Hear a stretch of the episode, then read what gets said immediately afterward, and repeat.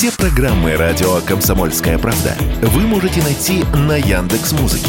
Ищите раздел вашей любимой передачи и подписывайтесь, чтобы не пропустить новый выпуск. Радио КП на Яндекс Музыке. Это удобно, просто и всегда интересно. Был бы повод. Здравствуйте, я Михаил Антонов, и эта программа «Был бы повод» 5 февраля на календаре. И рассказ о событиях, которые происходили в этот день, но в разные годы, ждет вас сегодняшней передаче. 1960 год, 5 февраля.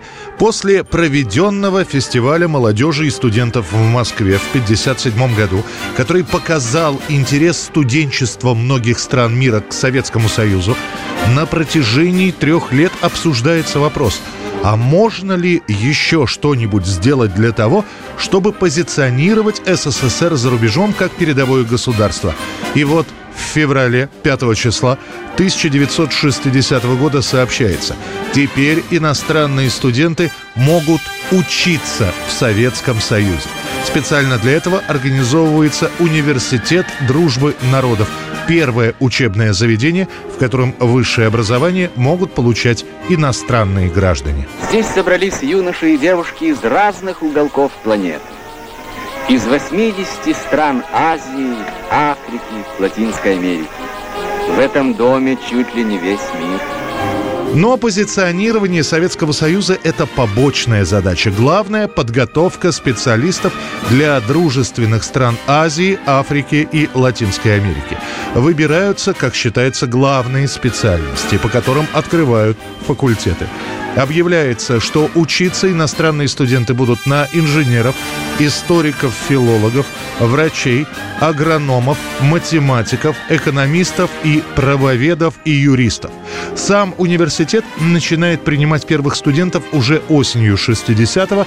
Через пять лет состоится первый выпуск. Из стен вуза выходят 228 молодых специалистов из 45 стран.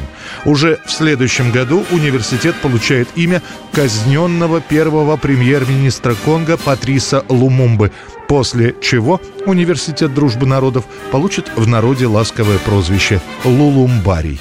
Пусть молодые люди из этих стран приезжают в Москву, учатся, постигают современную науку и культуру, живут и воспитываются во взаимном уважении друг к другу. Мы обеспечим здесь все возможности для приобретения знаний. 1977 год, 5 февраля, как несколькими годами ранее штурмовали театралы «Театр на Таганке», так с не меньшим ожесточением теперь штурмуют кассу Московского театра Ленинского комсомола. Там дают Гамлета. В роли принца датского Анатолий Солоницын, Офелию играет Инна Чурикова, Гертруду Маргарита Терехова, Полония Всеволод Ларионов, Лаэрта Николай Караченцев. Но привлекают не только имена исполнителей, но и имя режиссера спектакля. Гамлета на сцене театра Ленкома ставит Андрей Тарковский. Я бы так сказал что драма, трагедия Шекспира и, в частности, трагедия Гамлета заключается вовсе не в том, что он гибнет физически. В результате там, э, я не знаю, там одержимости чувством мести или чувством справедливости. Вовсе не в этом дело. Сам Тарковский хоть и собирался ставить Шекспира, но склонялся больше к Юлию Цезарю. Гамлет появится чуть позже в процессе обсуждения будущего спектакля с художественным руководителем театра Марком Захаровым. Сам Тарковский все свои подготовительные периоды, репетиционные процессы фиксирует в дневнике. Сначала там появляются претензии к исполнителю главной роли, Анатолию Солоницу, после к Чуриковой и как финал к Захарову, которому, по словам Тарковского, не нравится окончательный результат и он хочет поменять актеров. В итоге все эти противостояния надоедают как актерам, так и самому режиссеру. После первой премьеры все поздравляют и Марка Захарова, и Анатолия Солоницына. Среди общих похвал кто-то сказал, что в спектакле не хватает накала чувств. Солоницын тут же отвечает, да если бы режиссер разрешил, от моих страстей кулисы бы рухнули. Но дело в том, что наш Гамлет совсем другой – Гамлета в итоге сыграют всего один сезон. Захаров хочет поменять состав, Тарковский в итоге просит снять спектакль с репертуара. Таким образом, на сцене Ленкома постановка Тарковского просуществует всего лишь год с небольшим. Еще раз Гамлета уже с другим режиссером и с Олегом Янковским в главной роли поставят в Ленкоме под самый занавес 80-х. Быть или не быть? Вот в чем вопрос. Что благороднее духом? Покоряться прощам и стрелам яростной судьбы или ополчать на море смут сразить их противоборством? 1979 год, 5 февраля. Одним светским государством на карте мира стало меньше, а вот одним исламским государством стало больше. После переворота в стране и революции, которая сопровождается бегством хана, к власти в Иране приходит Саид Рухала Мастафафи Мусави Хаймини или попросту Аятолла Хаймини. Когда-то он был изгнан из Ирана, и вот спустя несколько лет Хаймини возвращается вместе со своими сторонниками, которые называют себя стражами исламской революции. Рухнул угнетательский деспотический режим, который многие на Западе считали самым крепким, самым твердым, самым непоколебимым бастионом империализма на Ближнем и Среднем Востоке.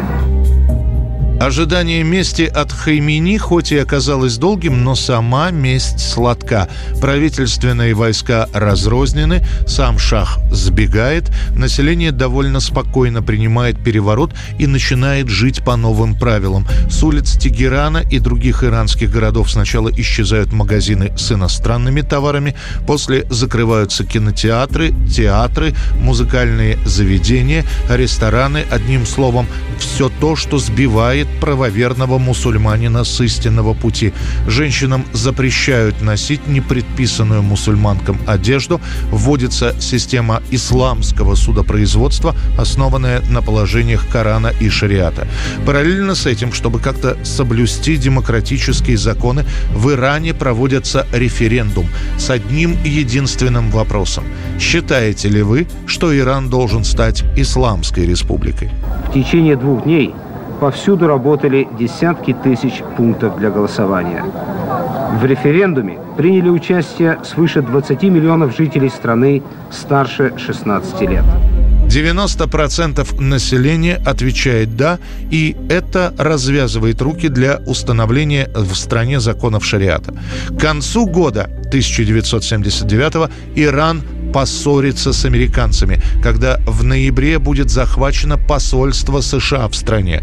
Заложники в количестве 400 с лишним человек проведут в плену практически два года и будут отпущены только в 1981 5 февраля 1996 года австралийский музыкант Ник Кейв, который занимается музыкой практически всю сознательную жизнь, наконец-то попадает в национальные хит-парады практически во всех европейских странах на самые высокие места. Выпуская альбомы на протяжении последних 15 лет, у Кейва сформировался образ мрачного музыканта, который делает музыку не для всех. Но неожиданно альбом Murder Ballads «Убийственные баллады», состоящий из песен, в которых рассказывается о преступлениях, выстреливает, причем сразу двумя хитами. И это два дуэта. Первая баллада о женщине, которая убивает своего возлюбленного. Песня называется «Хенри Ли», и Ник Кейв исполняет ее с Пи Джей Харви.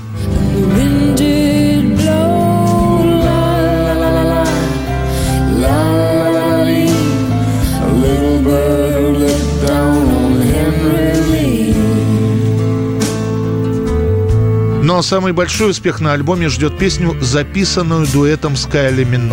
Классическая баллада об убийстве, где жених убивает свою возлюбленную там, где растут дикие розы. Именно эта композиция становится главным хитом Ника Кейва на долгие годы.